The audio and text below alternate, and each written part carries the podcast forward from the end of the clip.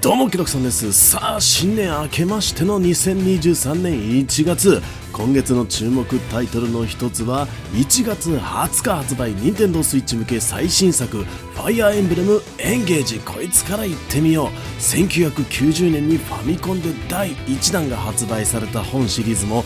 年で33年目初代を発売日から遊んでるぜという人はもう立派なアラフォー世代だ。さて昨年2022年に出たファイアーエンブレムは光栄テクモの無双シリーズタイアップ作品だったためスルーしたというユーザーもいたんじゃないかな。今年のファイアーエンブレムはいわばナンバリング作。伝統のシミュレーション RPG になるのでファンの方は興奮が抑えきれないってところだろう。てなわけで今日の動画はファイアーエンブレムエンゲージ何それ美味しいのという人に向けた購入検討。このゲームが一体全体どんなゲームなのか大きな部分の特徴をいつものごとく見やすい尺でバシッとまとめてきたんで早速見ていこう。おっと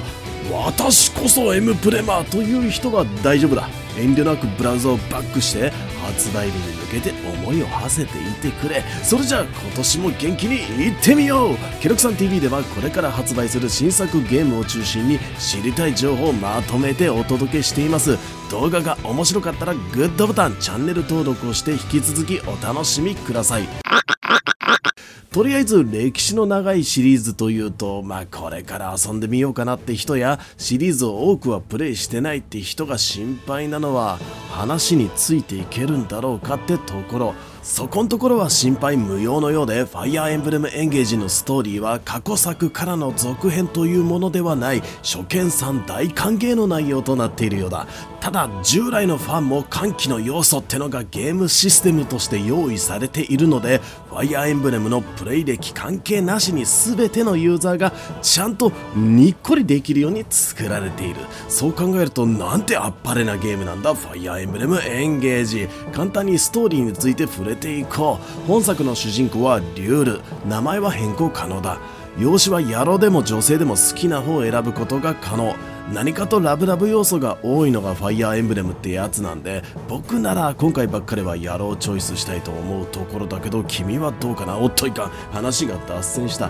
でこのリュールってやつは1000年間聖地リストと呼ばれるところで眠ってたって設定。どうやら1000年前に世界を滅ぼさんとする邪竜を封印した英雄さんだとかそんなやつ。こういう封印ってやつはだいたい100年だとか1000年くらいで解けてしまうってのもまたお約束で案の定また邪竜復活って任天堂このパターン好きだなてなわけでこの聖地を守っていた守り人たちに叩き起こされるってそんなお話話の流れとしてはかつてこの邪竜ってのは異界の英雄紋章師の力を借りて戦ったってことなんでとりあえず都合よくその紋章師とやらの力が宿った12個の指輪を集めてもう一回邪竜退治一狩り行こうぜって流れほら簡単だこんなキャッチーなストーリーになっているし主人公またそれと共に戦う味方軍が全員新規キャラなんで初見さんは安心だね。では従来のファンはどこににやりとできるのか。それがこの指輪に封印された紋章師とやらの存在。なんとこれまでのファイアーエンブレムシリーズに登場した主要キャラたちがこれに当たるようなんだね。全シリーズ遊んでいれば紋章師全員に脳汁が出るだろうし一部だけであってもおこいつは知ってるぞってなる。完全に新規ならとりあえずこの子が可愛いとかこいつがかっこいいで惚れてくれれば OK それじゃ話が分かったところでゲームの内容を見ていこう。ジャンルは王道シミュレーション RPG ゲームのフローは1自由行動フェーズ。ここでは拠点での活動を中心に武具の調達。各キャラクターの強化育成といったことを行い準備が完了したら目的地へ移動する。2つ戦闘フェーズマス目状に区切られた戦場で各駒を動かして戦うターン制のバトルシステム。勝利条件を満たせばクリアってやつだ。ただファイアーエンブレムのお約束として死んだらどんな重要なキャラクターであってもロスとして物語から消えるという手に汗握るシステムってのがある。ぜひこのままで遊んでほほしいんだけどまあ今じゃこういうのは押し付けられないからね。ちゃんと難易度設定ができるので安心だ。戦闘での難易度は3種類から選べる。ノーマルハードルナティック。自身のレベルに合わせて気持ちよく遊べるところを選択しよう。そしてさらにゲームモードが2種類から選べる。これが先ほどのキャラロストに関わってくる部分でクラシックモードを選ぶとキャラロストがありカジュアルモードを選べば戦闘不能キャラは辞書で復活という扱いになります。これだけでも OK なんだけど最近のシミュレーション RPG ではだんだんお約束になってきた間違った一手を修正できる時戻しも搭載。その名も竜の時推奨。使う使わないはプレイヤーの自由だ。戦闘が終了したら33作フェーズに突入。ここでは戦場の周囲を歩いて仲間と会話して絆を深めるというフェーズになる。この絆だとか親密度的なものが初めて登場したのが確かスーパーファミコンで発売されたシリーズ4作品目「聖戦の系譜」だったかな。とにかくラブラブと的なものを挙げてゲームを有利に進めていこうぜってやつで今作にも様々な支援が受けられるようになっている。とまあこれら自由行動戦闘散策の3つのフェーズを繰り返しながらプレイしていくというわけだ。しかしこうしてみると特段真新しいものはないように感じるよね。戦闘のシステムも基本的なところはザ王道という感じ。先に説明しておくと戦闘でのじゃんけんシステムとして3すくみといったものがあり武器には有利不利の相性があります。剣は斧に斧は槍に槍は剣に強い。体術は弓と魔導書と探検に強い。このようなルールがある。ファイアーエンブレムのシリーズでは毎回こんな相性が存在していて有利な攻撃ができるユニットで敵を撃ち自軍の被害を抑えていくという立ち回りが基本戦略になっていくんだ。そしてこれまた王道となるが支援効果もある。仲間同士が隣接して戦闘したり回復を行ったりすると支援値ってのがアップする。これが高くなってくると親密になっていって隣接することで能力が上昇していくというわけ。この支援システムってのがその昔オタク少年だった僕の心をわしづかみにしてくれたんだよな。そして各武器を扱うためのスペシャリストとしてあるクラス職業の存在だね。会食から始まり上位職へとクラスチェンジして強くなっていく。武器の素質を極めていくことで他の系統へクラスチェンジするといったことも可能でお気に入りのクラスを使った自分なりの戦略を構築していくことができる。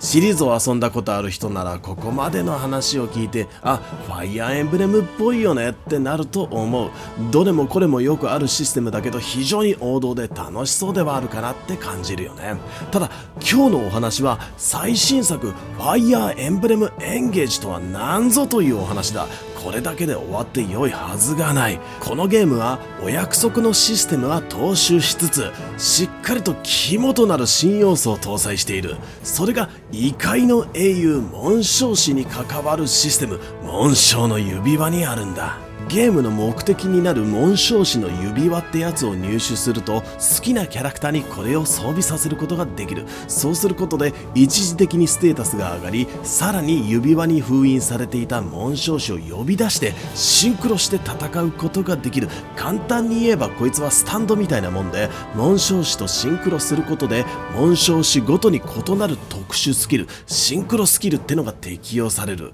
ユニットに大きな個性が追加されるとという寸法だ。例えばどんなシンクロスキルがあるのかといえば HP が75%以下になると守備力と魔法防御力が上昇するといったものや一旦守備力を高めて敵の攻撃に耐えて次のターンに強力な範囲攻撃を自動発動するといったようなものだ。さらにはサブタイトルにもなってるエンゲージというシステムを使うと紋章師とキャラクターが完全に合体。使用から3ターンの間特特殊な武器を使えたりエンゲージスキルによってさらなる特殊能力が付与されたり強力な必殺技を放つこともできる。とにもかくにもキャラクターが強くなる方法としてフリーバトルや訓練でのレベルアップや育成武器精錬といった基本的なものは踏襲しつつこの紋章師とのシンクロってのがこのゲームの最大の肝になるわけだ。ここでのやり込み要素として紋章師との絆を深めめていけばシンクロ時に適用される様々なスキルを継承させることができる。継承を行えば指輪を外してしまってもそのスキルは使うことができるようになる。といったところにあるんだね。見えてきたんじゃないかな。ファイアーエンブレムエンゲージってやつは、まあ、従来の武器相性だとかクラスチェンジシステム支援効果によるキャラ相性こういうのを使った戦略を楽しめるのはもちろんのこと新たな戦術として各キャラの基本能力に対して、まあ、くっつける紋章師の能力の相性そして継承させるスキル同士から生まれるシナジー相乗効果だね。この部分をとことんにまで考えて楽しむ。これがファイアーエンブレムエンゲージなんだ。ゲームの解き方は決して一つじゃない。100人のプレイヤーがいれば全員違ったパターン戦術でゲーム攻略に挑む。もちろんストーリーをクリアするだけじゃない。高難易度のやり込み要素が育成要素以外でもちゃんとある。これを存分に楽しもうではないか。なんて言えば聞こえがいいんだけど。待て待て待て待て。自己満足に終わってしまうのは面白くないんじゃないか？自分が考えた戦略それをお披露目できる場があれば最高に楽しいとは思わないかい？あるんです。今回のファイアーエンブレムにはオンラインプレイ要素がそれが試練の離れというシステムこれはオンラインとオフラインのどちらにも専用モードがあってオンラインでは2つまず1つ継戦の試練は他のオンライン上のプレイヤーと協力をして一つのマップをリレーのように交代しながらプレイをしてクリアを目指す試練。そしてもう一つが異界の試練。自分が作ったマップにユニットを配置してネットにアップロード。他のプレイヤーの部隊と自動で対戦させることができる。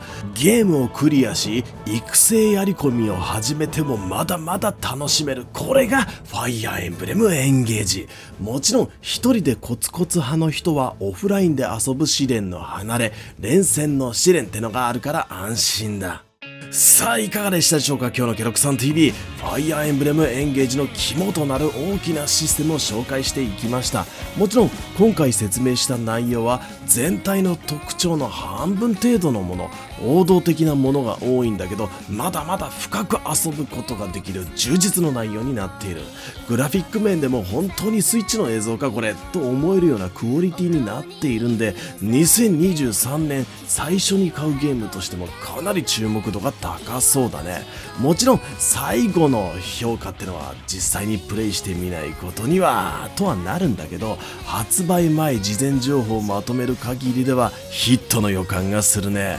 さあ君はこのゲーム買いますか？買いませんか？その熱い思いぜひコメント欄で聞かせてほしい。それじゃあ今日はここまで。次回のチャンネルも決まったぜ。ケロクさんでした。またね。